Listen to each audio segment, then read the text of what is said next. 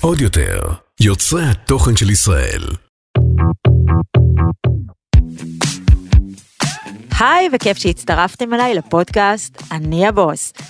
זה המקום שייתן לכם כלים להצלחה מקצועית ואישית. אני ליאת לוי קופלמן, ואם היה לי את הפודקאסט הזה, כשאני התחלתי את הדרך שלי בעולם העבודה, היה לי הרבה יותר פשוט. אז ברוכים הבאים למסע שהיה שמור עד עכשיו רק למשתתפי כנסים מקצועיים, ועכשיו הוא פתוח לכולם. בין אם יש לכם עבודה שאתם אוהבים, ובין אם אתם מחשבים מסלול מחדש. אפילו אם אתם עצמאים, או שכירים, או סטארטאפיסטים, או סתם סקרנים שאוהבים ללמוד ולקבל העשרה והשראה, זה המקום בשבילכם. בפרק היום אנחנו נדבר על משהו מאוד חשוב, על איך מתרגמים את התחביב והאהבה והתשוקה שלנו למקצוע מסוים, תכלס לכסף. בשביל זה נמצאת איתנו היום אור שפיץ, אה, קונדיטורית, יזמית, יוצרת תוכן ובאופן כללי אישה שהיא מותג. אה, אור, את הפכת את ההצלחה באינסטגרם לעסק של ממש פיזי, לא אונליין. איזה כיף. איזה אה, כיף מאוד, רגע, כמה אני רק דברים רוצה... יפים. נכון, רגע, ואני רק רוצה להגיד שהשנה את גם נכנסת ל-30 מתחת ל-30 של פורבס. הנה, נכון. סיימתי את כל המצגת. היה מרגש, לא ציפיתי. לא ציפית? לא... התרגשתי, התרגשתי, יש לומר. ציפית כי את יודעת מה את שווה ואנחנו נדבר על זה, כן, שזה אבל פתאום חשוב. שמים על זה שם, 30 מצליחים מתחת לגיל 30. וואו, כן, אני? נכון, אור, אור. אז רגע, כן, את, את. אז קודם כל, איזה כיף שאת פה. וטוב, אנחנו מכירות way back, way way back. עוד כשהייתי עושה אה, את האפיות מה... נכון. מהמיטאון, והזמינו לספר שותת אני הבוס, והתרגשתי שאני נכון, עושה לך. להשקה של הספר נכון. שלי, נכון, להשקה הראשונה של את הבוס. נכון, אה, הזמינו ממך את היית כאילו ממש אה, בהתחלת. הדרך. נכון. נכון, ועשינו השקה מאוד מאוד יפה וגדולה, ו- והזמנו ממך את הקאפקייקס. יואו, יש לי עדיין תמונות מאז, וזה היה עוד כש... את יודעת, שלא, שהמיתוג הזה על עוגות ועל קאפקייקס, זה היה ממש חדשני. נכון, נכון. וכולם נעמדו מעל המגש. את יודעת, מנועה קירל ועד דנה וייס, אה, וכולם עמדו שם מעל השולחן עם הקאפקייקסים של את הבוס, והצטלמו עם. הספר. יש לזה אפילו פו- פוסט אצלי באינסטגרם. באמת? את כן. יודעת שאני לא זוכרת את זה? אז אני אכנס ואני אשתף. אני אראה לך. יואו, גדול, וגם כמובן עשינו איתך את, ה, את השער כשהייתי העורכת של פנאי פלוס. נכון, מיד אחרי שפתחתי את הקונדיטוריה בבוגרשוב. נכון. ואת לא יודעת את זה, אבל בעלי ערך אותך באח הגדול. וואו. כן, אבל תכף אנחנו נדבר על הכל, אז רגע. בוא נתחיל מההתחלה. קצת לפני שהפכת למותג, היית אה, כנראה מותג אה, כל הזמן הזה בעיני עצמך ו- והמשפחה. תמיד אהבת מטבח? מתי הבנת שזה הדבר שלך? שזה הדבר שהכי מעניין אותך? תראי, תמיד אהבתי לאפות, ויותר מזה, חזק מזה, תמיד אהבתי לייצר כסף מהתחביבים שלי. תמיד. אם זה עכשיו... פסגת חיי זה לעשות עגיל בפופיק, אני מוכרת עכשיו באינסטגרם עגילים לפופיק. אם אני עכשיו אוהבת טייץ גלקסיה, זה מה שאני מוכרת באינסטגרם שלי. אם אני עכשיו מחליטה שאני אוהבת לרקוד, הפכתי להיות רקדנית באירועים בגיל 17, הפסקתי בצבא, כי כבר היה too much גם צבא, גם אפייה, גם ריקוד, אבל תמיד אהבתי לעבוד בעבודה שאני אוהבת. אז רגע, אז היית. רקדנית ומה עשית? הייתי רקדנית והייתי רוקדת באירועים, של בת אומרת- מצוות, בר מצוות, חתונות, עם כל המניפות הגדולות, וריקודי בת מצווה ועניינים. בקיצור, את יזמית בעצם, מגיל מאוד מאוד צעיר, ואת רואה שאני לא אומרת, אה, בקיצור, את אוהבת כסף, אלא את יזמית, כי מבחינתי זה ממש, אה, את יודעת, אחד המודלים ל, ליזמות שרואים אה, אנשים מגיל צעיר, שהם לא רק נהנים מהפשן שלהם, או מאוד מאוד מצטיינים בו, או מאוד אה, מתמידים בו, אלא גם חושבים איך לעשות איתו משהו מחוץ לקופסה. אני חושבת שזה אפילו לא לא, בהכרח אהבה בעניין לכסף. של הכסף, בדיוק. זה אהבה ללהגשים את עצמך, ובוא, בסופו של דבר להרגיש שאתה מתוגמל מהאהבה הזאת, וזה מתוגמל בכסף, זה בסופו של דבר מתורגם לכסף. האם אני עכשיו כל היום עם תיקים וחופשות וזה? לא. אבל יש איזה משהו בלב קודם כל, שלי. למה לא? כאילו, את יודעת, זאת אחת השאלות דווקא האחרונות, אבל אנחנו נגיע אליה עכשיו כי את העלית. לא יודעת, אין לי תשובה. לא, כי אני אומרת, בואי, את היום אימפריה, מגלגלת לא מעט כסף, תכף אנחנו נדבר גם ממש תכלס, כאילו, על כל המהלכים העסקיים שעשית, ואיך הגעת, ומה עוד צפוי קדימה, ומה את עושה עכשיו. והמקום החדש שפתחת, ומה זה אומר בעצם כלכלית. אבל מה הבעיה ב... אם, אם את אוהבת, אה, את אוהבת להתלבש, ואת כי אוהבת... אני לא אוהבת לקנות מותגים, אני חושבת אור, שאני מעדיפה להוציא את הכסף שלי על אוכל ועל חוויות, מאשר אה, על אוקיי, תיקים מתוך ועניינים. החלטה, אני חשבתי כן. שאת לא קונה כדי לא, את יודעת, לא לנקר עיניים, ורק שלא ידעו, ורק שלא זה. לא, אני גם חושבת, את יודעת, כבר דיברתי על זה, אני לא אעלה תמונות עם האוטו שלי עכשיו, כי אני חושבת הוורוד. ש... הוורוד, כן. שלא יצליחו להבין כמה קשה עמלתי בשביל שיהיה לי אותו. וכשזו תמונה באינסטגרם אפשר לסכם את זה, היי, יאללה, תכונה. רחוק מזה, ופשוט בעיניי מיותר. טוב, אז, אז תמיד אהבת מטבח אמרת, ותמיד אהבת אפייה, אז בואי תספרי לנו קצת איך זה קרה. נקלט לסיטואציה, או כמו כל דבר, אה, ממש תכננת את זה ו...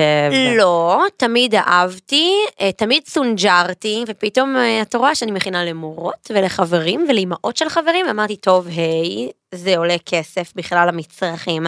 ואז היה לי דיל עם חברות, שאתם רוצות שאני אעשה עוגות לבני זוג שלכם, למשפחות שלכם, תקנו את המצרכים, תביאו לי, אני אכין באהבה. ואז כשהבנתי שיש יש כאן משהו זמן. שאפשר לנצל אותו, יש פה הזדמנות, אמרתי, יאללה, בוא, בוא נעשה עם זה משהו. האינסטגרם היה ממש בחיתוליו, זה עוד היה הזמן שתולים שלטים, הייתי תולה פוסטרים ברחבי חולון, שאני מוכרת עוגות. בדיוק אה, התחיל להתפתח עידן האינסטגרם, התחלתי גם לפרסם באינסטגרם ולהבין, זה חלון הראווה שלי, בוא נעשה ממנו מטעמים. והחלטתי שאני הולכת על זה all in, אימא שלי בגיל 18 לקחה אותי לסדנת אה, זילוף. אה, כבר אז הבנתי שאין מה לעשות עם שתי עוגות בבית, אז מכרתי אחת באינסטגרם והיא גם נקנתה. והבנתי וכמה מכרת, אגב, את העוגות הראשונות שלך? 250. זה לא מעט לאז. בסדר. לא, אני אומרת, זה לא לא מעט. זה. ברור שזה לא עבודה פשוטה, אני רק אומרת שהתחלת, את יודעת, ישר אה, הבנת מה השווי שלך. 250 אני שקל. חושבת שזה עבודה עצמית. זה עבודה עצמית, ואני הייתי יושבת עם דף A4, עושה טבלה, וכותבת כמה עולה לי כל קינדר בואנו, או כמה עולה לי כל צנצנת נוטלה שאני מניחה על עוגה, ולפעמים לא מבינים את זה, אבל זה פה שני שקל, פה שני שקל, פה שני שקל. את הזמן שלך זה תמכרת? בוודאי, זמן שלנו לא שווה כסף. שווה הרבה מאוד כסף, אבל זה נכון, מאוד שווה הכי מפתיע שבגיל מאוד צעיר חשבת לעשות תוכנית עסקית. לבד בעצם, הדף A4 הזה זה תוכנית עסקית? נכון, לא קראתי לזה אז תוכנית עסקית, עכשיו כשאת אומרת את זה, זה נשמע טוב. אבל אה, אני אגיד לך מה, ההורים שלי אמנם לא אנשי עסקים, עבדו המון שנים במשטרת ישראל, אבל כן היה לאימא שלי את הידע לבוא ולהגיד לי, אור, את קורעת את עצמך, בואי תראי אם זה בכלל שווה לך. אנחנו משלמים שכירות, אנחנו משלמים חשמל, אנחנו משלמים ארנונה, בואי תראי מה ההוצאות שלך. ובאמת, לפני שהחלטתי לצאת לדרך עצמאית ולעבור למגדלים בתל אביב, ופתאום לשלם 8,000 שקל שכירות, ודמי ניהול, וארנונה וחשמל, זה היה מתבקש. כאילו, לא היה איך לברוח מזה.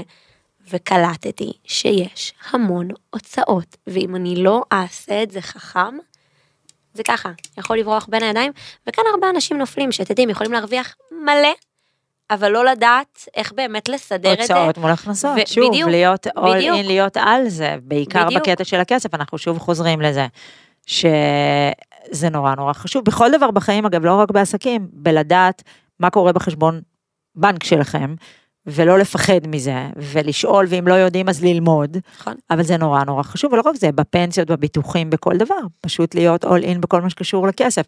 אז בואי נחזור רגע חזרה. עפית במטבח, היא לקחה אותך לקורס זילוף, ונו. והחלטתי שאני לוקחת את צעד אחד קדימה, כי אני מאוד רוצה לעבוד במשהו שאני אוהבת, ויש פה פוטנציאל שאני כבר מתחילה כאילו לפתח אמרת אותו. ריקוד, אפייה, אפייה, ריקוד, אז תמיד היה אפייה.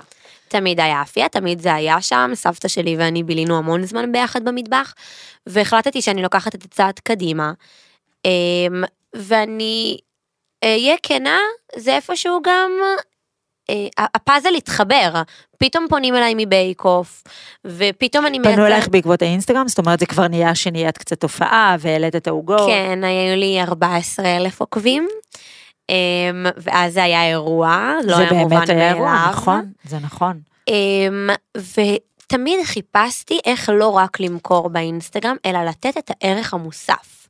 הבנתי שאני לא יכולה רק למכור עוגות באינסטגרם, כאילו אוקיי, קחו, יאללה, אנשים כבר ימצאו את זה.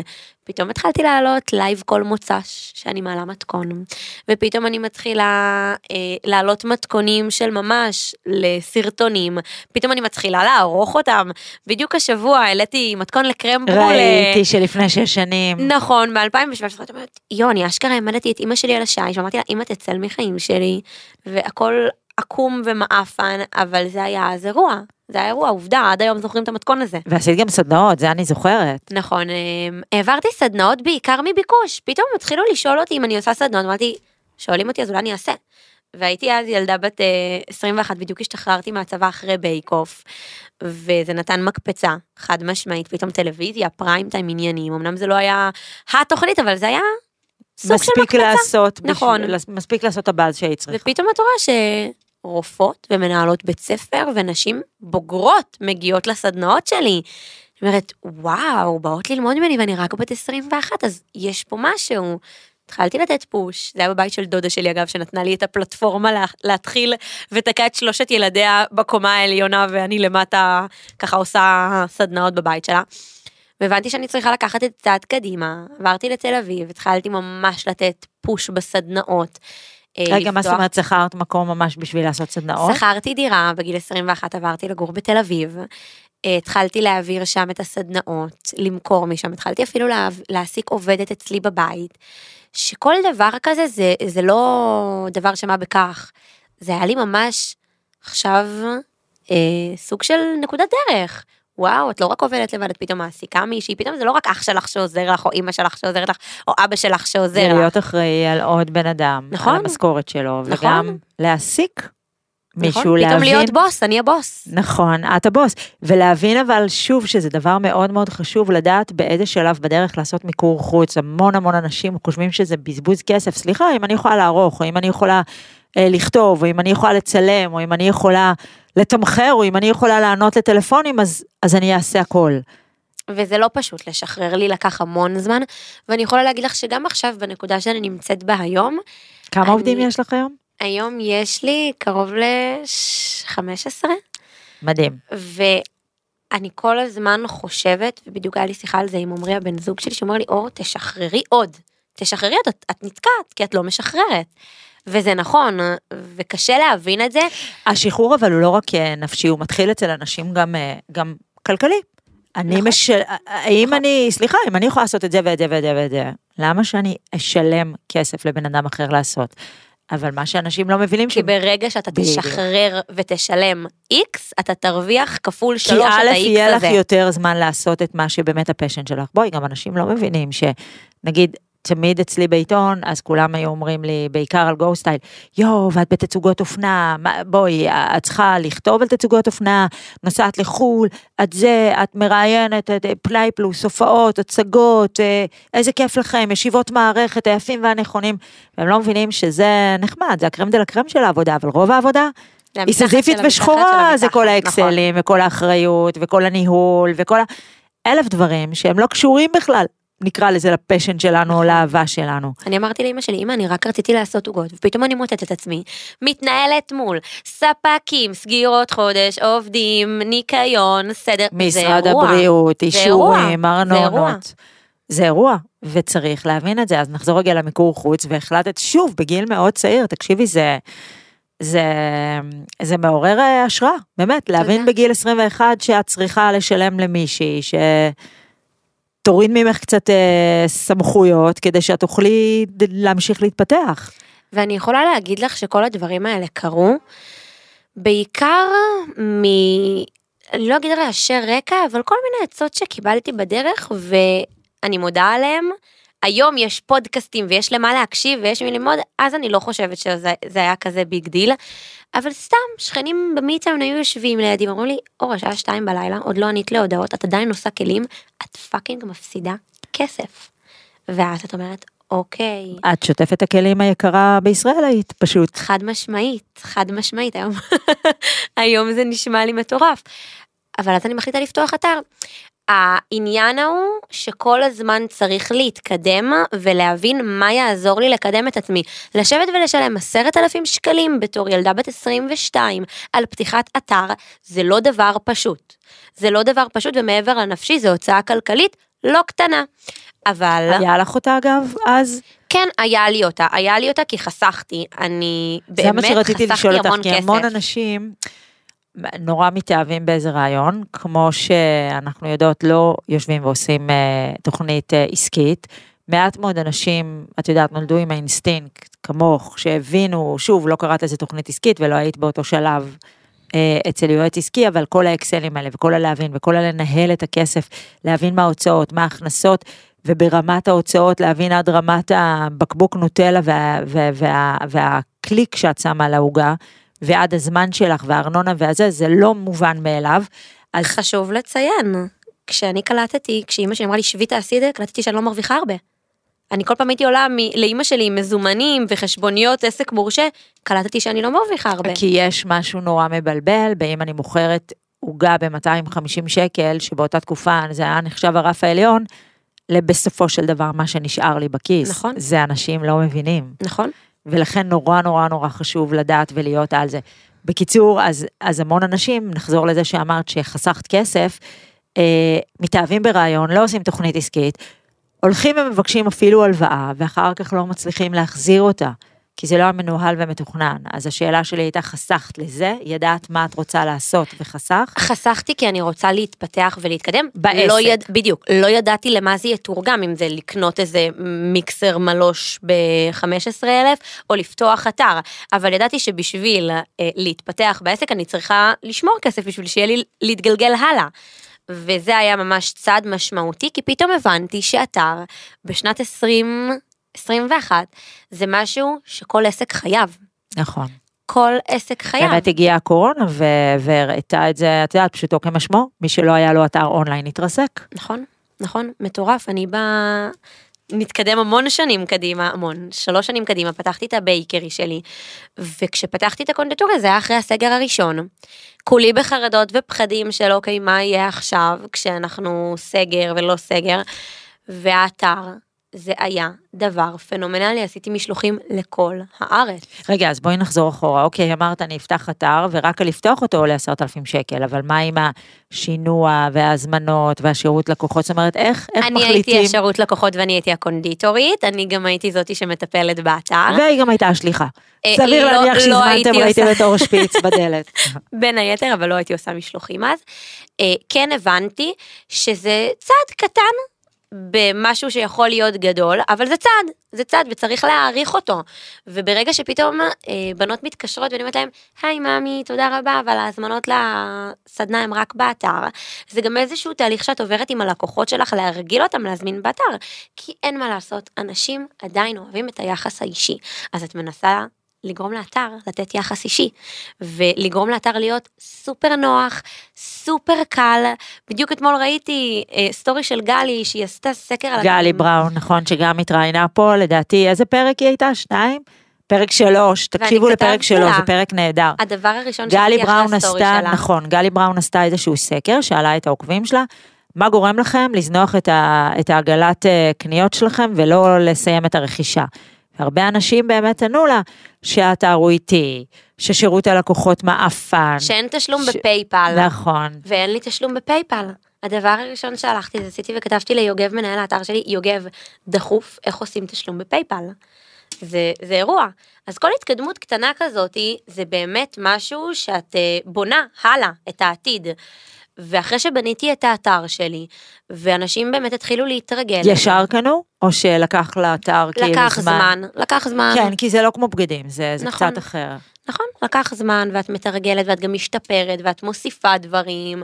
עד היום אני אגב, משתדלת. לא היה קשה עם המשלוחים, כי בכל זאת זה הייתי לא... עושה משלוחים אז. לא, לא את, אז איך... אה, הזמינו ובאים סדנאות, לקחת. היו מזמינים לאסוף. הבנתי, חשבתי שעשית משלוחים לכל הארץ. אז לא, אז הייתי עובדת מהבית, זה עוד היה ג'וניור, אבל בהמשך, כשפתחתי את הבייקרי, גם אגב, לא כי היה לי... עוגות זה מאוד קשה לשלוח. זה בלתי נסבל.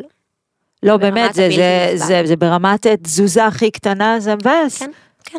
חד משמעית, אני שבוע שעבר שלחתי עם שליח עוגה, העוגה לא הגיעה כמו שצריך ללקוחה, וזה קורה, אין מה לעשות, זה קורה לכולם, כי עוגות זה דבר נורא נורא רגיש, ולא משנה כמה קלקרים, ולא משנה כמה קרח, ואני שלחתי לה עוגה חדשה. וזה קורה. בטח בעוגות זה קורה הרבה יותר מבפירות וירקות, נגיד אם אנחנו מדברים על אוכל זה קשה. תראי, מנסים כמה שיותר לייעל, ואת יודעת, להוציא את העוגות קפואות, ולעשות את זה כמה שיותר אה, איכותי ו... ושיגיע בסופו של דבר, אבל כן, זה קורה, זה אוכל. אז, אז אני רוצה רגע לחזור אחורה, כי הייתה לזה השפעה, אני בטוחה, גם על הבייקוף וגם על האח הגדול, שאנחנו תכף נדבר. איך הגעת לשם בכלל? הם פנו אלייך, בייקוף? הם פנו אליי, הייתי בדיוק במשרד בצבא שלי, משמרת ערב, הייתי בטוחה שהבנות במשרד עובדות עליי. אה, לא האמנתי, כשאיכשהו השתכנעתי, אמרתי, אוקיי, את הולכת למשהו גדול. הייתי הולכת לאודישנים עם בגדים של צבא, ממש, מה. מה עשית באודישן? עשיתי טארט, אה, גבינה עם פירות ופרחי אמנון ותמר מאוד מאוד צבעוני, הססגוניות שבי. אה, ולאודישן הראשון שהיה ממש מצולם, אגב, התרסקה לי העוגה.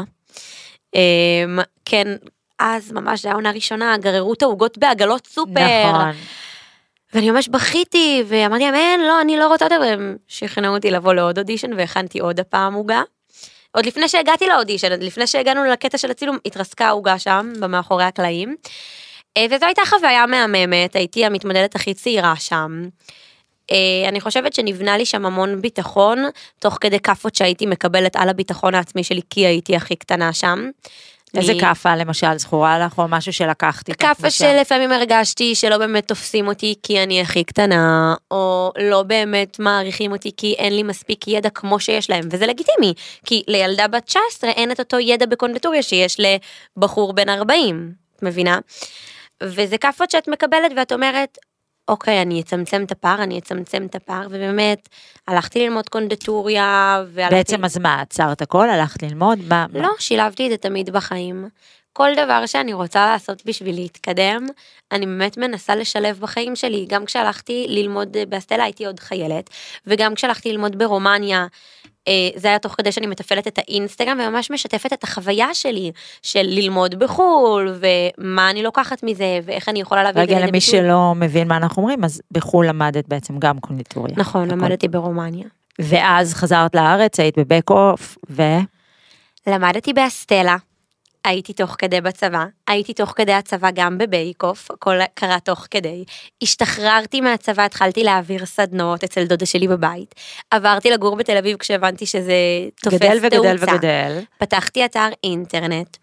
אה, הלכתי אחרי זה ללמוד ברומניה קונדטוריה, תוך כדי שעבדתי מהבית, חוויתי המון אה, דברים בקשת הרגשות של אני רוצה יותר אבל איך עושים את זה, אני רוצה יותר אבל איך עושים את זה.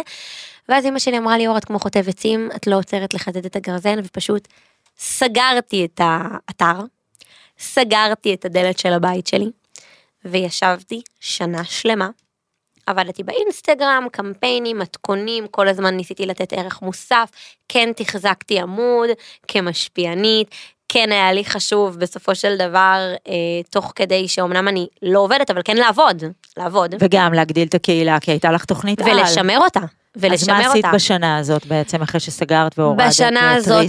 הלכתי אמ, קודם כל ללמוד קונדיטוריה ברומניה, רציתי לנסות להביא משהו קצת שונה לארץ. הלכתי וממש בדקתי, ניסיתי לעשות ככה חקר. לאן אני עובד. הולכת גם? כן, מה עובד בארץ, מה לא עובד בארץ. טסתי ללונדון, טסתי לתאילנד, בלונדון ראיתי את הרשת של האלן קפה ואמרתי, וואו, איך אין דבר כזה בארץ? לא הגיוני, לא הגיוני. כי מה ראית שם שאין פה?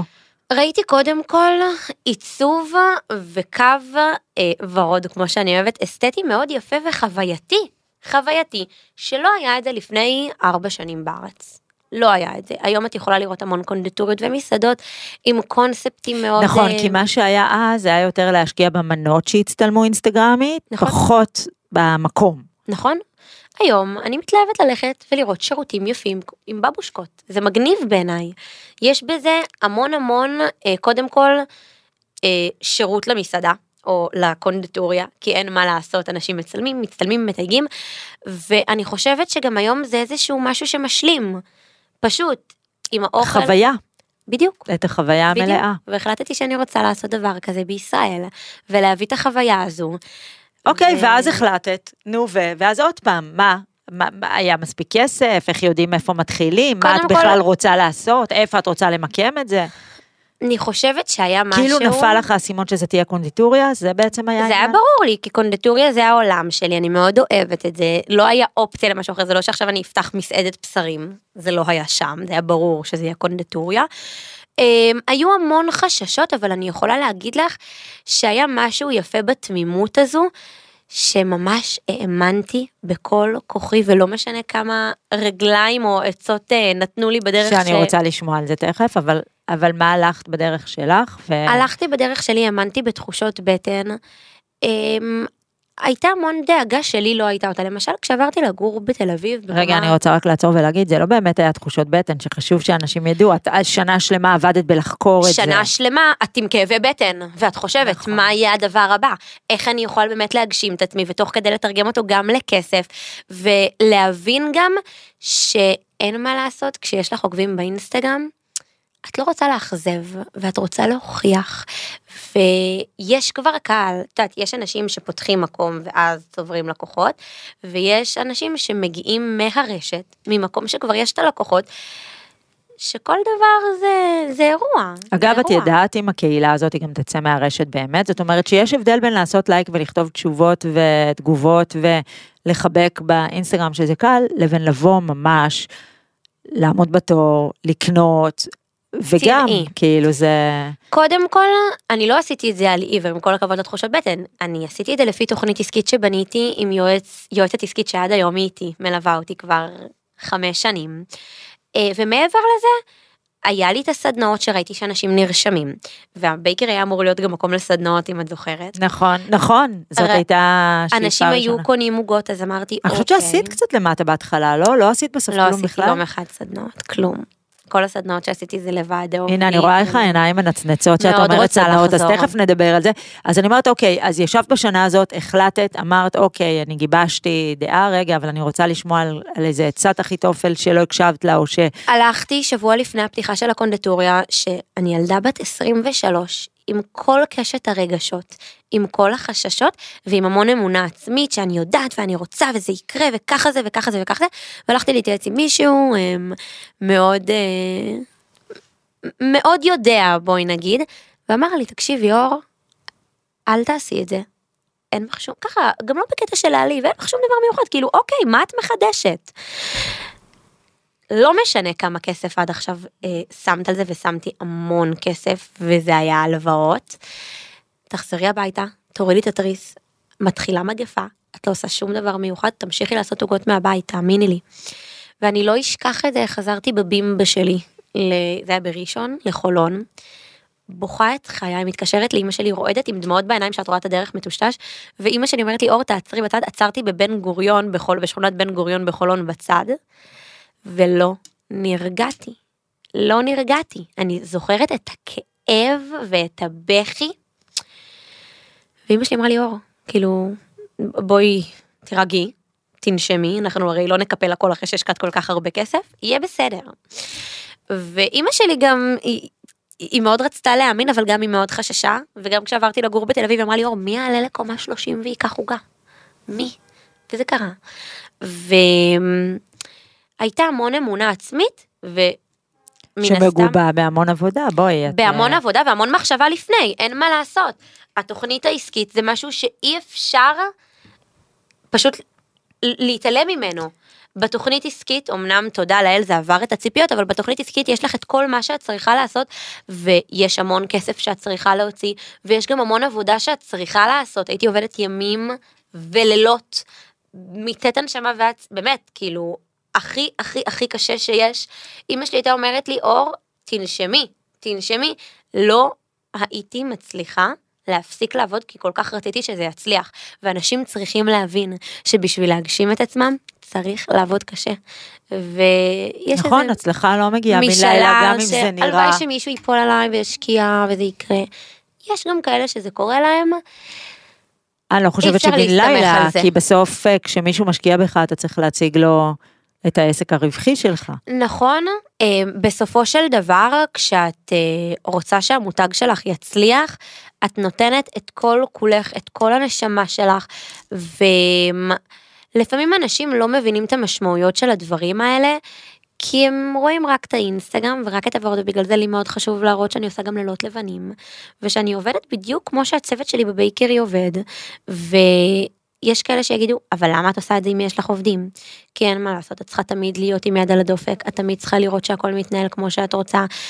בקרת איכות זה משהו שבתור בעלת עסק היום שאני רק אחת אין לי שותפים אין לי איזה רשת מטורפת אין לי עוד אה, יש לי מנהלות מקסימות במקום כן אבל אני הבעלים היחידה והמנהלת היחידה שאם אני לא אראה שהכל דופק וקורה כמו שצריך. זה פשוט לא יקרה בדיוק כמו שאני רוצה. תגידי ונחזור שנייה רגע אחורה ל- לרגע לפני הפתיחה. שכבר עשית את כל התוכנית העסקית וזה, מה היה הדבר הזה שכשזיקקת עם עצמך, שוב בעקבות, אני בטוחה שזה הגיע גם בעקבות ההשראות שראית בחו"ל והבנת, כל הקלפים התחברו לך למה את מרגישה שחסר פה לעומת מה את יכולה לתת, אבל מה היה הזיקוק הזה? שהוא היה רק שלך. שאת תפתחי משהו ש... מה? כי זה משהו נורא חשוב, נורא חשוב בכל עסק אגב. נכון? בין, בין אם עמוד האינסטגרם. בדיוק, בין אם זה עמוד האינסטגרם שלכם, ועד המותג שלכם, או החנות שלכם, או החברה שאתם עובדים בה אפילו. נכון? או אפילו אתם, אתם המותג בתוך החברה שאתם עובדים, מה הדבר הזה שהוא רק שלכם, שהוא רק מייחד אתכם, והוא שונה מכל מה שקיים. אני מה חושבת שזה הזה? שילוב של כמה דברים. קודם כל, האמביציה שאני לא מתביישת להראות, אני רוצה ואני אשיג, אני אשיג, לא סתם מי שמעז מצליח, כי בעיניי כל מי שיעז ויעז מספיק יצליח. קודם כל השילוב של זה, הייתי ילדה צעירה ואין מה לעשות, גם אני היום נהנית לראות אנשים צעירים מצליחים, כי אני אומרת, וואו, כמה רצון, כמה עבודה, כל הכבוד. ומה והעניין... הטכני כאילו בזה, איזה דברים הבאת כאילו שלא היו קיימים, נגיד, ואמרת זה של, אני. השילוב של בין פריז לתל אביב שהיה לי חשוב כן להביא קורסונים אבל כן לעשות אותם מושחתים כמו החך והעין הישראלית שאנחנו אוהבים לאכול עם העיניים. נכון. כל הקינוחים שהם על פניו נראים מאוד אה, בואי, אנחנו לא קוקטים, אנחנו לא עם קוקטי. נכון וזה בסדר וזה מה שיפה בנו. בהכל אגב, התשוקה אם- שלנו היא מאוד גדולה לכל דבר, אנחנו צועקים ואנחנו מתחבקים ואנחנו... הכל, הכל בהגזמות, נכון. נכון. וזה היה באמת הסוד של המקום, כי אני מביאה קרם דיפלומט, אבל מעליו זורקת המון מקופלת ומקרונים ודברים שאנחנו אוהבים לאכול, אוהבים לראות, וגם מחבר אותנו מאוד לישראליות שבנו. כשאני עשיתי את השיתוף פעולה עם אה, עילית, את יודעת, היה עוגיית טעמי. זאת אומרת, זה לא נשמע טוב טעמי, אבל זה עוגיית טעמי, כולנו אוהבים טעמי, יש בזה אירוע, יש בזה איזה משהו שמייחד גם את ה... קונדטוריה ואת הפטיסרי וגם את עם ישראל שאוהב מאוד את המושחת, את הגדול, את הלראות, את הלהיראות והחוויה שהיא חו"ל, כי כולנו אוהבים לטוס ולהצטלם בחו"ל. ובטח בתקופת הקורונה כשלא היה לנו את זה, אנשים מאוד נהנו להרגיש את החוויה החולית, הכיפית, האינסטגרמית והשתדלתי לתת את זה בתקופה הזו. אז הרגשת שזה הייחוד שלך, זה כן. ה- מה שנקרא סוכריות שלך. כן, כן, חד משמעית. תגידי, ואיך ידעת מה לעשות ברגע שפתחת? אוקיי, הייתה לך אה, יועצת עסקית, אבל עדיין הדרך מתחילה. אה, איך ידעת כאילו איך להתנהל, מה לעשות, וגם מה לקחת כאילו מהדרך הזאת? מה, מה ראית שעובד, מה ראית שלא עובד, מה למדת? אני יכולה להגיד לך שאחד הדברים שלמדתי ולמדתי הכי טוב, וזה דבר שבלעדיו אי אפשר לנהל עסק, זה אינטליגנציה רגשית. לאימא שלי יש שני תארים והיא כל הזמן כיוונה ונתנה עצות והתייעצתי איתה המון. אבל כשאתה מנהל עסק אתה צריך להבין שאינטליגנציה רגשית זה הדבר הכי חשוב, עם ספקים, עם עובדים, עם לקוחות, ואתה אומר, מה זה, זה כלום, זה הכל, זה את הכל. יודעת, אני, אני אגיד לך שבכל מיני פרקים פה מתראיינים כל מיני אה, נשים ואנשים אה, מכל. מכל הקשת. ואת- ו- ובפרק על יזמות אמרו בדיוק את אותו דבר, סטארט-אפים. בסוף אנשים משקיעים באנשים. נכון? הסטארט-אפ יכול להיות הדבר הכי מדהים, או הדבר הכי לא ברור, ו- ואולי יש פה איזה גרעין של פוטנציאל, אבל בסוף ישימו כסף על מי שמוביל אותו, נכון. לא על הרעיון. נכון, וזה בא מהדברים הכי קטנים, שעכשיו נגמר לי החמאה כי היו המון המון הזמנות לעוגיות, ואת צריכה בסופו של דבר להשיג את החמאה הזאת, ואת צריכה שהספק יביא לך חמאה היום, לא מחר, היום. וזה המון אינטליגנציה רגשית, וזה הבנה של איך לפנות, איך לבקש, איך להגיש ללקוח, איזה שירות לתת, איך לגרום לעובדים ולצוות לתת את השירות שאת רוצה ואת היית רוצה לקבל. וכשפתחתי את הבייקרי, הייתה איזה קפיצה מאוד מאוד גדולה שלא ציפיתי לה, כי בסופו של דבר שאת עובדת מהבית ואת עושה את כל ההזמנות ואת עושה את הכל, אז יש לך שליטה על הכל, אבל פתאום שהדבר הזה גודל, ובואי נהיה כנות, לא ציפיתי לתורים האלה. אני פתחתי קונדטוריה שהייתה אמורה להיות חלל סדנאות, ואני מאוד מאוד רציתי להיות בית ספר ולהיות איזה משהו מוביל ולתת ככה תחושה לאנשים שהם יכולים ללמוד ולעשות. ו... נתתי את זה כנראה בדרך אחרת, ואמרתי לאמא שלי, אני אשים קופה למקרה שמישהו ירצה לקנות את מה שהכנו בסדנה. ופתאום זה נהיה טירוף, אז קודם כל לקחתי את ההזדמנות הזאת, שזה גם משהו לא פחות חשוב, לדעת לתפוס הזדמנויות. כי... לזהות את ההזדמנויות, לא נכון. תמיד אנחנו רואים אותם נכון. אפילו.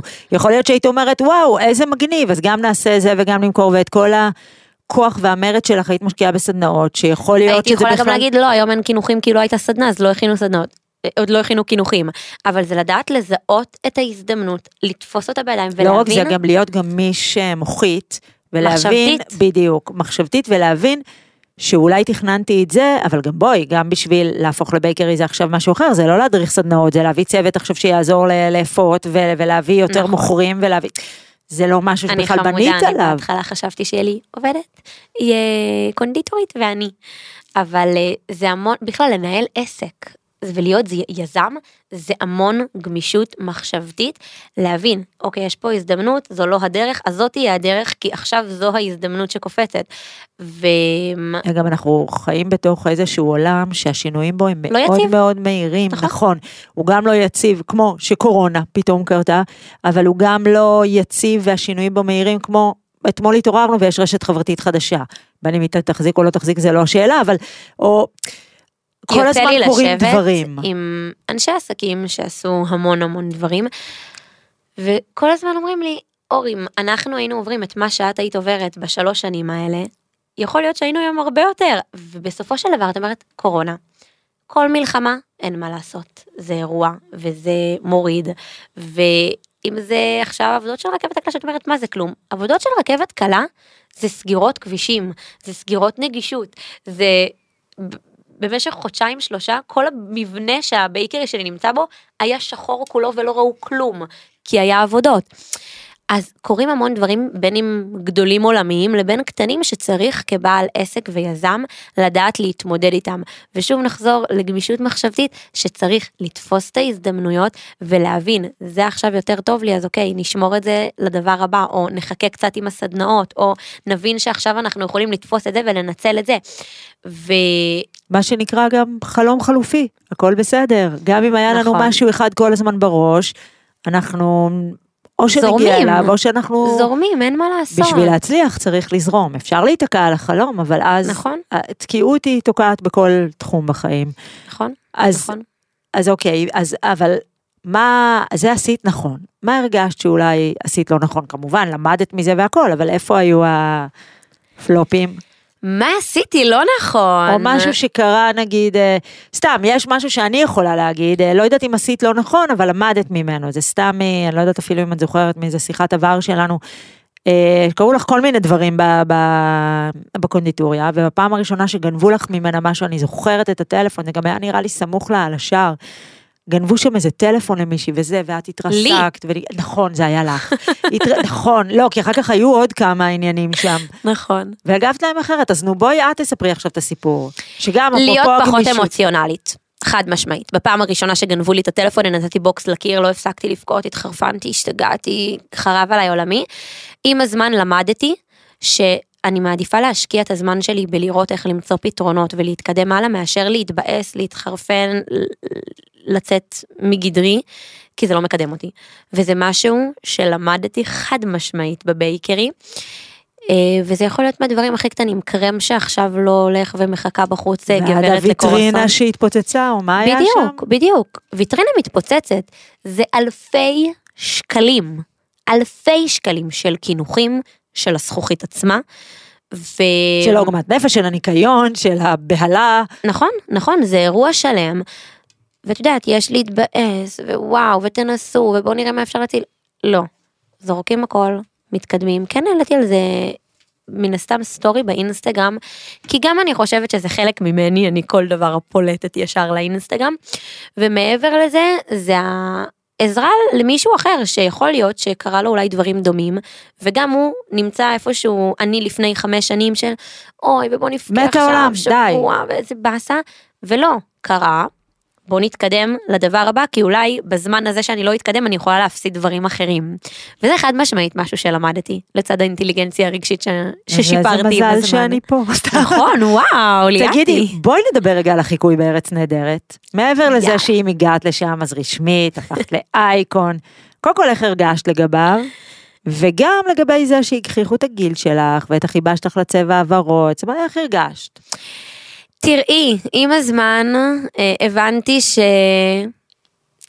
זה, מחמאה, קודם כל זה מחמאה, ועל מה הם צחקו? על, על, על האני? אני אוהבת ורוד, אוקיי, תצחקו, בסדר, תצחקו, תצחקו, צוחק מי שצוחק אחרון, עשיתי מזה... עשיתי מזה אימפריה, כאילו בסופו של דבר, בואי נגיד את זה, אני היום מקבלת תמונות מכל קולקציה ורודה שיוצאת בזארה, סתם, עכשיו מעוקבות עם אה, באינסטגרם. ברבי בכלל נראה לי ש... כן, ואני לא עשיתי שום דבר שקשור לברבי, אנחנו תכף נדבר על זה. אמ, כל קולקציה שיוצאת ורודה, אם זה סירים, אם זה מחבטות, אם זה עוגיה ורודה, אם זה קולקציית בגדים של דברים שלא קשורים אליי, פשוט לא קשורים אליי, מתייגים אותי, שולחים לי, וזה נהיה אירוע. אז צחקו על הצבע הוורוד הזה, אבל אה, אני נהנית מזה. אה, צחקו על הגיל שלי, הרגשת אגב שהיה לזה אפקט לארץ נהדרת? זאת אומרת... רק ממש- חיובי. לא, ברור, אבל הרגשת אפקט? הרגשת שפתאום אנשים אחרים שלא הכירו אותך כן מכירים אותך? ראית את זה? כאילו בסוף הרגשת את זה? כן, כן הרגשתי את ההתלהבות, הרגשתי את ההתרגשות, אה, היו המון תיוגים באינסטגרם והמון העלאות, וכן, מן הסתם זה חושף אפילו לעוד 20 אנשים זה חושף לעוד קהל חדש. פשוט ו- וקל, כל דבר כזה זה פלטפורמה. שהיא מקפצה. בואי נדבר על ברבי. אני לא התחברתי לסרט. מעניין לשמוע. גם, גם לי יש אה, כמה השגות לגביו, אבל למה את לא התחברת אליו? ואת יודעת, לפני שהסרט יצא, הצי... אימא שלי הסוכנת שלי, והציעו לי אימא המון קמפיינים שקשורים לברבי, וכתבות, ועניינים, וכאילו, אימא ואני ישבנו, אמרנו, אוקיי, עוד לא יצא הסרט. על מה תעשי? על, על משהו שאת אפילו לא יודעת מה עתיד לבוא, על, על ברבי, ואת לא באמת יודעת לאן זה הולך לבוא, ואת לא רוצה לקחת איזושהי אחריות על משהו שאת אפילו לא יודעת איך יהיה הסרט. וכאסטרטגיה לא לקחנו שום דבר שקשור לברבי, כלום. אגב, זה משהו מאוד מאוד חשוב, וגם נבחרי הציבור שלנו קצת אה, התבלבלו ושכחו, אז בכלל, לכל מי שמקשיב לנו, ולא משנה מה אתם עושים, אה, לא לוקחים קמפיין או אחריות או דעה על משהו שטרם ראיתם, ואני שוב חוזרת ואומרת, גם נבחרי הציבור שלנו. אה, באמת, אני חושבת שזה רעה חולה נורא של ה... אה, המהירות וגם מהירות וכל אחד רוצה להגיב משהו ולצעוק את זה יותר חזק וגם חוסר מקצועיות. אני חושבת שקודם כל זה פומו שקיים, כן, אבל בסוף... איפשהו לא להיות איפה שכולם, או לא להצליח, או רגע, כולם שם, למה אני לא שם? נכון, אבל זה גם נובע מתוך זה שיש נורא בלבול בין אה, אם עשו לי לייק, האם אני באמת מבינה במשהו. זאת אומרת, זה שעשו לי המון המון לייקים יותר מלהיא, זה לא הופך אותי לאוטוריטה. אני עדיין צריכה ללמוד, אני עדיין צריכה כל לבדוק. אני עדיין צריכה להיות מקצועית. וקצת המקצועיות, קצת זזה הצידה, אז לא לקחת משהו.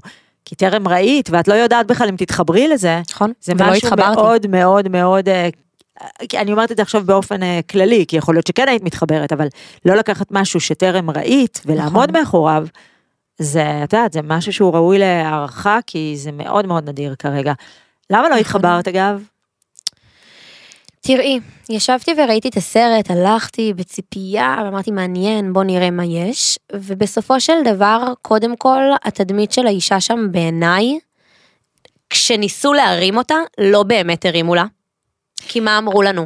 בעולם. שלנו היום, נשים, אה, פועל- פועלי בניין אה, זורקים הערות סקסיסטיות לנשים ומפליקים לנשים בישבן כשהן נוסעות על רולר בליידס, ובעולם של... זה לא נכון, קודם כל זה לא נכון. אני חושבת שהיום אה, צריך להתייחס לאישה כמשהו בדיוק שווה ערך לגבר, וכשאנחנו עושות מאמץ מאוד גדול ללהגיע לשם, פשוט להגיע לשם, להשמיע את קולנו, ללהיות נשות עסקים, ללהגשים את עצמנו, ולא לתת להשוואה המגדרית הזאת לקרות. בואי, קורית, לא קורית, אנחנו מנסות שהיא לא תקרה. אז לעשות סרט על זה, זה היה נראה לי לא לעניין. ומעבר לזה לא באמת העביר את המסר שהייתי רוצה שיועבר, את מבינה? אני מאוד מבינה, ואני אגיד לך איך אלונה סיכמה את זה, הלכתי לראות את זה עם הבת שלי שהיא בת עשר. קודם כל, יש לי ניתוח מאוד מאוד, אה, את יודעת, נגענו בזה בכמה שניות עכשיו שאמרת, ויש לי באמת אה, הרבה מה להגיד על זה, אבל זה לפודקאסט אחר. אבל השורה התחתונה, אה, אלונה, קודם כל יש שם הומור ויש שם השקעה ויש שם ארט מדהים ויש שם הכל.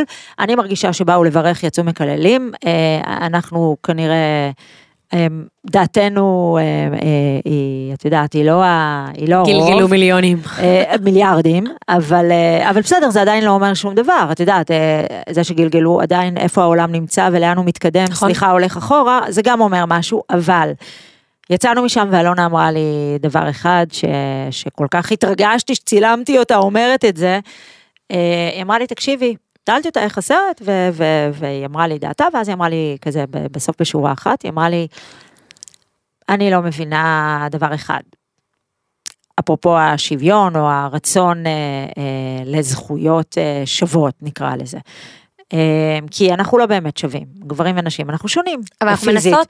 אה, אנחנו, אה, אנחנו צריכות, צריכות לקבל את אותן זכויות, זה, זה כן. נכון. היא אמרה לי, למה, למה בעצם מה שהסרט הזה עשה, הוא הנציח את זה שבעצם אי אפשר לעבוד ביחד. זה או שהברביות שולטות או שהקנים שולטים. או בעולם של ברבי, או... כן. אבל בכל מקרה אי אפשר לעבוד ביחד. נכון. בשום שלב. זה או שהברביות ניצחו או שהקנים ניצחו, וכל הסרט היא הייתה מוטרדת מזה שכל הזמן יש מלחמה. והיא חשבה שהסוף יהיה, שנייה רגע שנבין, שאפשר לעשות את זה ביחד. ביחד. ביחד. ויצאנו מהסרט בלי שאפשר לעשות את זה ביחד, ומבחינתי זה חטא למטרה. אבל זה אה, סגרנו, פתחנו, סגרנו סוגריים אה, ארוכים, אבל אה, אה, שוב, עצם זה שהסרט הזה העלה דיון, מבחינתי זה מבורך. נכון. באמת, אני חושבת שצריך כל הזמן אה, להעלות את זה על... אה, על אה, נס השיחה, בטח בתקופה שאנחנו חיים בה, שאנחנו הולכים באחורה מגדרית. שאנחנו נלחמות בשביל נכון, ובגלל זה נורא נורא חשוב לי, כן, את יודעת, לדבר עם נשים כמוך, ש... אמ, את יודעת, זה מצחיק שעלייך נגיד יכולים להגיד, סתם ששאלתי אנשים עלייך, אה, נשים, אנשים ונשים, אמרו לי, היא לא רואה בעיניים, וכל הכבוד לה, ואני לא בטוחה שעל גבר שמצליח יגידו, הוא לא רואה בעיניים. כאילו... נכון, ו... נכון. כי יש איזה משהו מובן מאליו כשזה גבר, ולא מובן מאליו שזה אישה, אני חושבת שיש לנו עוד גם דרך ארוכה לעשות בשביל להוכיח את מה שאנחנו שוות ומה שאנחנו יכולות להיות שוות לגברים. אמ, לטוב ולרע, אנחנו פשוט נעשה את כל מה שאנחנו יכולות, ולא ניפול בדרך או נרכין את ראשנו. אני חושבת שהדבר הנכון גם והמעצים ביותר הוא פשוט, כמו שאמרת בהתחלה, לעשות. נכון. זאת אומרת, לא to claim, אנחנו לא צריכות שהגברים ייתנו לנו, אנחנו צריכות להבין שאנחנו צריכות לעשות. פה בשביל לעשות הכל, ולשנות. בדיוק, לעשות ולשנות, וברגע שיותר ויותר נשים וילדות וצעירות יראו, אפילו, את יודעת, אפילו אה, אה, הצלחות שהן לא עכשיו, אה, אה, את יודעת, אה, זכינו בנובל, אלא ההצלחות הקטנות המקומיות, בתוך הבתים שלנו. שהילדות שלנו יראו, הנה בבקשה, ש... זה ש... מתחיל מהאינסטגרם, בדיוק, זה מתחיל מהרשתות, בדיוק. זה לראות מישהי, ואני לא מדברת עליי, זה יכול להיות את, היא, הוא, ש... פשוט את יושבת, הבת שלך יושבת בבית, ורואה מישהי שהיא אוהבת, כי היא מתחברת לערכים שלה, כי היא מתחברת לסגנון לבוש שלה, whatever, ופתאום לה יש איזה הצלחה קטנה, או שהיא מצליחה להשיג משהו, או שהיא מספרת על משהו שהיא הצליחה להשיג, זה מעורר השראה ומוטיבציה. בדיוק, אנחנו צריכות מוטיבציה, זה אחד הדברים, זה, זה ה passion הזה. כל אחת צריכה למצוא בעצמה את, ה, את ה drive הזה, את הדבר הזה ש...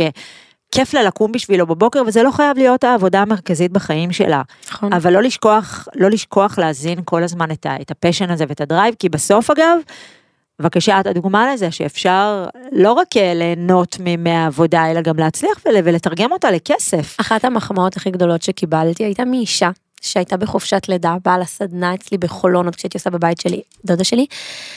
אמרה לי, תקשיבי, אני רואה ילדה בת 21 שעושה מה שהיא אוהבת, ואני אומרת, למה אני חוזרת לעבודה אחרי חופשת לידה? והיא פתחה בעצמה עסק. בואי, יש המון דברים שעומדים מאחורי זה, ברור, ועבודה. ברור. כן, אני מספרת לך את זה בקצה המזלג, אבל הגשימה את עצמה, הגשימה את עצמה בזכות מישהי אחרת שהיא ראתה שעושה את מה שהיא אוהבת. את בדיוק נגעת ב- ב- בדבר הזה, בדרייב הזה, שבגללו כתבתי את את הבוס, כי בדיוק בגלל הדבר הזה שראיתי כל כך הרבה נשים אמביציוזיות, חכמות ממני, מוצלחות ממני, מוכשרות ממני בהרבה מאוד דברים, אבל היה להם את הגורם המעכב הזה, ואת ה... את יודעת, נורא קל, זה קשה להגשים את עצמך, כי זה עבודה, נכון, ויותר נכון. קל לקום בבוקר לעבודה שאולי אנחנו פחות נוחה. אוהבים, וזה נוח, בדיוק, וזה נוח. וכשנאתגר את עצמנו, אין דבר שאפשר להחליף אותו בתחושת המסוגלות וה...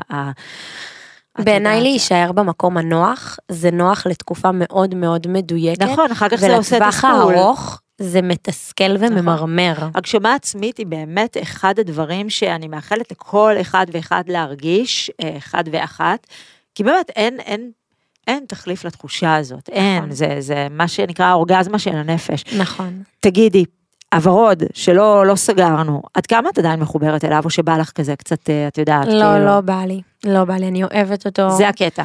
זה הקטע עזבי, ואת זה ממשיכה קטע, אני איתו. חושבת שזה פשוט צבע שהוא קודם כל עם הרבה אנרגיה, המון אמירה. יש המון גוונים של ורוד, אני מתחברת נגיד אם את לא לובשת ורוד, אומרים לך, אה, היום את לא בוורוד? סתם לפני כמה זמן הלכתי בעזריאלי והייתי עם טייץ שחור וקופייה לבנה, כזה רגיל, ותפסה אותי מישהי ממש רצה אחריי להצטלם, ואז היא באה להצטלם, כבר הרימה את הטלפון, אמרה, אבל לא יזהו אותך, את לא עם ורוד. כזה, זה חלק מהמותג. אני נהנית מזה, אני אוהבת את הצבע, אני חושבת שמאחורי הצבע יש המון אמירה, מעבר לזה שהוא מתוק וחמוד, הוא אופטימי, הוא שמח. אני חושבת שלצבע יש משמעות, אם כל הבית שלך יהיה שחור, או אם כל הבית שלך יהיה לבן, יש לזה איזושהי... משמעות אנרגטית. נכון? תגידי, והרשתות החברתיות, את משתמשת בהם כמשהו תומך לעסק, זה עסק נפרד בכלל, איך את מחליטה מה לשתף, מה לא, שזה אינסטינקטיבית, זאת אומרת, איך את מתייחסת לדבר הזה שקודם כל בנה אותך, אבל היום, אחרי שנים, קודם כל, אה, יש שני דברים. האחד זה האינסטגרם שתומך בעסק, ומן הסתם בלי הפלטפורמה הזאתי, כנראה שלא הייתי פה היום, ואני זוקפת ככה לזכותה. וחוץ מזה, את העסק הנפרד של זה, שאני עושה שם קמפיינים, אני משתפת דברים שהם אישיים בחיים שלי, שהם לא רק קונדטוריה ולא רק בייקרי, ובסופו של דבר זה ממש אה, משתלב איך את מחליטה. מה לקחת, מה לא לקחת, אם את מדברת על קמפיינים, כי בכל זאת יש לך את העסק, ש... איך, את, איך את לא מתפזרת? איך את... קודם כל, אה, מי שעוקב אחרי רואה שאני לא עושה יותר מדי שיתופי פעולה ואני עושה רק דברים שקודם כל אני מאוד מתחברת אליהם, וב' הם יוניק, יש בהם משהו מיוחד, אני לא... אני לא רוצה שהאינסטגרם שלי יהפוך למשהו שהוא לא, והאינסטגרם שלי הוא קודם כל שלי, הוא חלק מהבייקרי, ובשנה הראשונה של הקונדטוריה, אני כאסטרטגיה לא לקחת, לא לקחתי אף קמפיין, כלום לא עשיתי. שוב, שזה עוד טיפ שאצלך הוא היה אינסטינקטיבי, אבל הוא טיפ אה, עסקי מאוד מאוד חשוב, שנקרא דיוק ולא להתפזר. נכון. גם, גם אם זה מפתה, וזה מפתה. וזה נכון, מפתה. זה מפתה מאוד. צריך אה, שוב להסתכל על, ה, על התוכנית הגדולה, ולא על על הטווח הארוך. הבוכטה שקיבלת עכשיו, אם. תעלי את זה. נכון. נכון, על הטווח הארוך, ובאמת בשנה הראשונה לא לקחתי שום קמפיין, ואמרו לי, מה, את סתומה, את מבזבזת את הזמן, למה, אבל יש לך ככה צפיות, ופה ושם. יכול להיות שכן, יכול להיות שלא, אני חושבת שזה עשה טוב, בעיקר ל bakery,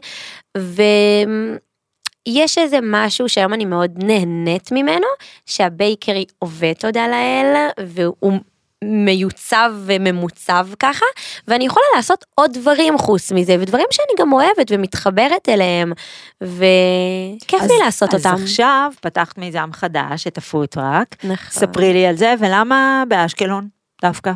תראי, קודם כל, הפוטרק זה היה רעיון שנולד ככה בן רגע, ופיתחתי אותו לאט. מה זה בן רגע? תסבירי לנו. איך טל- המוח הוורוד הזה עובד? טל העובדת שלי אמרה לי, אני רוצה לפתוח אה, פוטרק של קפקייקסים.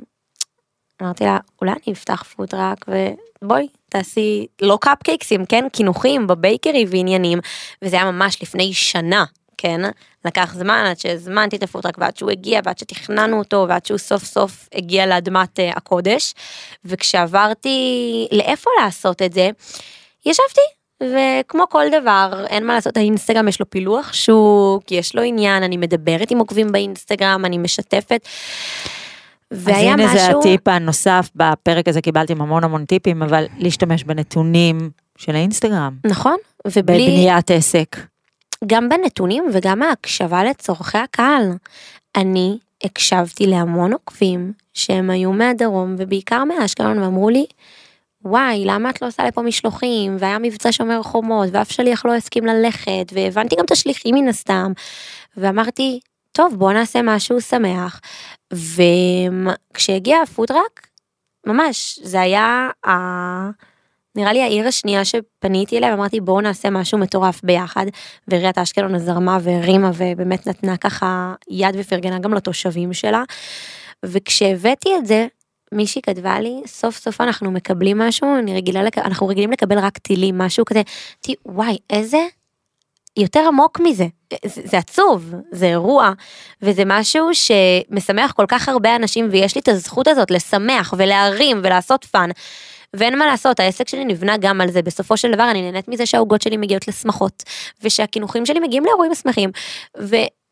אנשים אוכלים בדרך כלל את הדברים האלה ונהנים מהחוויה ושמחים ויש בזה משהו אנרגטי שהוא כיף לעשות אותו ולהיות חלק ממנו.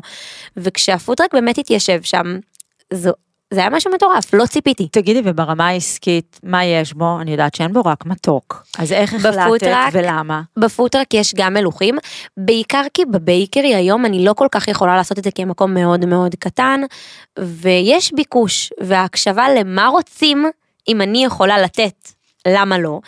ובאמת ב food truck באשקלון יש גם מלוחים, יש גם מתוקים, במקום הבא שלי בפברואר בעזרת השם גם יהיה מלוכים. רגע, אז אנחנו יודעות שאת צריכה לפנות את, ה... את המקום. אני לא ש- צריכה, לא, זה נגמר מבחירה. החוזה. כן, ואת בחרתי לא להאריך. חדש. נכון, בחרתי לא להאריך את החוזה בבוגרשוב, עם כל מה שהמקום נתן לי ואני אוהבת ואני שמחה על זה, אני חושבת שצריך איפשהו להתקדם, גם למקום יותר חדש, גם לאזור קצת יותר קל ונוח להגעה, כי הרכבת הקלה. הרכבת הקלה, האזור, השיפוצים, זה שאני נמצאת בבניין לשימור, שאין מה לעשות, התשתיות שלו מאוד ישנות, ולאט לאט הצורך שלי עולה, כי בהתחלה נגיד ברע, לא, לא יודעת אם יבינו, אבל לא היה לי תלת פאזי, לא היה לי חשמל תלת פאזי, שזה תנורים גדולים, בהתחלה הייתי עובדת רק עם תנורים ביתיים. כי גם רציתי לעשות סדנאות ורציתי שאנשים יהיה להם נוח עם תנורים ביתיים. אבל פתאום את צריכה תלת פאזי, וזה ממש מתבקש, ואת לא יכולה לעשות את זה, וזה אירוע לעשות שם תלת פאזי, ואני אומרת די, בא לי מקום חדש. בא לי להבין שאני צריכה להתפתח, וזו הבנה לא פשוטה, כי אפשר להישאר במקום הנוח, הרגיל, והכיף, המוכר. המוכר, בואי, יש לי חששות שאני אעבור מקום, ופתאום, זה לא יהיה, זה עוד הפעם תהליך של להכיר לאנשים, להרגיל אנשים. היום אנשים יודעים בוגרשוב שלוש זאת אור שפיץ. ועכשיו שאני משנה כתובת, אני צריכה לעשות מסע שלם של קמפיין, שאני הקמפיין, להרגיל אנשים להגיע למקום אחר, לכתובת אחרת, וצריך להיות מאוד יצירתי ולדעת איך לעשות את זה נכון. את אה, עשית משהו מאוד יצירתי שהיה קצת שנוי במחלוקת, לא? קצת אה, היו כאלה שהתבאסו עלייך. ש... מה אני אעשה? מה אני אעשה? זה לא... תספרי איך חשפת את זה. כשפתחתי את ה food truck החלטתי לחשוף את ה bakery החדש אה, כעוד ילד. כי כשפתחתי את ה bakery בתל אביב אז היה לי 170 אלף עוקבים לא היה כל כך הרבה הערות ותלונות וכולם היו ככה קהילה מאוד מאוד מצומצמת שרק רק אני שם ורק ה, רק הצחוקים ש, שלנו. וכשפתחתי עשיתי כאילו אני בהריון וזה היה מאוד מקובל, מאוד חיבקו את זה, מאוד צחקו על זה, לא הייתה אפילו הערה אחת, כאילו רחוק מזה. ועכשיו שפתחתי את ה food truck החלטתי לעשות כאילו אני מביאה עוד ילד. ומה זה מביאה? לא הלכתי לחדר לידה, עשיתי ככה עם הבטן, מה לעשות שיש מה לנפח, וזה היה נראה די אמין. וכן, היו גם תלונות על זה ש... הולכת אותנו שולל. גם, וגם היו כאלה יותר רציניות של למה לעשות צחוקים מזה שלנשים אחרות קשה להביא ילדים. ליבי, באמת, ליבי וגם התנצלתי. התנצלתי, לא בושה, לבקש מעוקבת שנפגעה ואוהבת התוכן, סליחה. אה, זה לא הייתה אז הכוונה. כאילו הרגשת שאולי היית חושבת, זאת אומרת, בדיעבד אני היית יודעת עושה שבמקום משהו הבא אני אחר. פשוט לא אעשה את זה. זהו, די, זה, די זה. רעיונות של עסק, זה איבד. כן, זה היה מצחיק פעם ראשונה, זה היה עניין פעם שנייה, פעם השלישית אני אצטרך לחשוב על משהו הרבה יותר אה, יצירתי מה וגדול. מחכה לנו שם? מה מחכה לנו? קודם כל, ברעיון שלי, אני מאוד רוצה לעזור לאנשים להגשים את עצמם, ואני רוצה לשלב את זה במקום החדש. מעבר לזה שהוא יהיה בי- בייקרי, איך היא לא ויתרה. על הסדנאות? אני לא מוותרת, ואת יודעת, יש כאלה שיגידו, מה את צריכה את זה? את יכולה לעשות הרבה יותר כסף באינסטגרם ובלמכור קינוחים. אמ, אני חושבת שכשאתה בעל מותג ובעל עסק, אתה לא יכול לחשוב רק על מה מייצר לך כסף, אתה צריך גם לחשוב איך לייצב את עצמך, למצב את עצמך בתחום, וגם לעזור לקהילה, והיום אני חושבת שאפשר לראות את זה בהמון חברות גדולות שמנסות לעשות משהו למען הקהילה ומנסות לעשות אה, איזשהו מהלך חברתי. ומעבר לזה שאני מאוד אוהבת ללמד ולהעביר את הידע אני חושבת שאם אני יכולה לעזור ואני יכולה, אני יכולה, אני יודעת שאני יכולה לעזור לאחרים. אני היום בקטנה מייעצת לחבר'ה באינסטגרם, או לאנשים שמתייעצים איתי לגבי העסק שלהם, לגבי מקרים שקרו להם בעסק שלהם, לגבי מקרים שקורים להם עם הצוות שלהם בעסק שלהם. הנה, ראיתי שאפילו רק הבוקר, זה תמיד איכשהו מגיע לזה, מישהי שאלה אותך בסטורי, מה הטיפים שלך לשיווק של עסק? נכון, נכון, ואני חושבת שיש לי את זה, לא, לא עשיתי איזה תואר או משהו, אבל בעיקר מהדרך, בעיקר מללמוד מהרגליים, ואם אני יכולה לתת או את מהכיס. גם מהכיס, גם מהכיס, והיו גם נפילות, חד משמעית. קרה פעם ששמתי כסף, וזה לא היה... על מה למשל? על מה? קניתי מכונה מאוד מאוד גדולה של ליטוף עוגות, אוקיי? אמ, אני חושבת שהיא עלתה 3,500 שקלים, חיכיתי לה איזה שלושה שבועות מחו"ל, הגיע. הייתה התלהבות גדולה, ממש עשיתי על זה רילס שלם באינסטגרם שהיא הגיעה, כי זה היה ציפייה, דיברתי על זה באינסטגרם לפני, אה, הצוות בבייקרי חיכה לה, חשבתי שזה יכול להיות פתרון מדהים לזמן של ליטוף עוגות, וגם להחליף אנשים, את יודעת, היום אני צריכה קונדיטורית שתעטוף עוגה עוגה. אמרתי, וואו, איזה יופי, העולם מתקדם, ליטוף עוגות, בוא נעשה את זה ככה, נחסוך כסף, נשתכלל, וזה לא עבד. כי למה? אגב, זה לא עבד, כי אני משתמשת בקרם חמאה, שמעבר לזה שהוא קרם מאוד יקר, הוא קרם מאוד כבד, והמכונה לא סוחבת את הכובד הזה, ומעבר לזה, היא לא עשתה את זה בדיוק כמו שאני אוהבת וכמו שאני רוצה, ואני לא רוצה להשתמש בסתם קצפת, אז זה פשוט לא עבד, והייתה אכזבה גדולה, כי ציפינו לה. ו... בסדר, ומהדרך הזאת למדת. נכון. איזה שאלות לשאול בהתחלה, לפני שאת מוציאה כסף על מוצר, נכון. למשל. נכון, חד משמעית, ולא בדקתי איזה קרם זה יכול לסחוב ואיזה קרם זה לא יכול לסחוב. אבל בפעם הבאה. חד משמעית, זה- לומדים. זה השכר לימוד שלך, שילמת נכון. על השיעור הזה 3,500 שקל וזה בסדר, זה נכון. אפילו לא שנת לימודים. נכון. אור, תודה רבה. תודה לך, שבאת, יאטוש. אה, וחלקת ודיברת באופן אה, מאוד פתוח וכנה. אה, ואם מצאתם ערך בפרק הזה, אל תשמרו אותו רק לעצמכם. תשלחו אותו לחבר או חברה או מישהו מהמשפחה שהפרק הזה יכול לגעת בהם גם ולעזור להם. אתן יכולות ויכולים להזין לנו בספוטיפיי ובכל פלטפורמות הפודקאסטים. יכולים גם לצפות בנו בספוטיפיי בערוץ עוד יותר פלוס וגם לצפות בנו ביוטיוב. תודה שהאזנתם והאזנתן. ניפגש בפרק הבא. עוד יותר, יוצרי התוכן של ישראל. הוקלט באולפני אדיו, המשווקת את ספוטיפיי בישראל.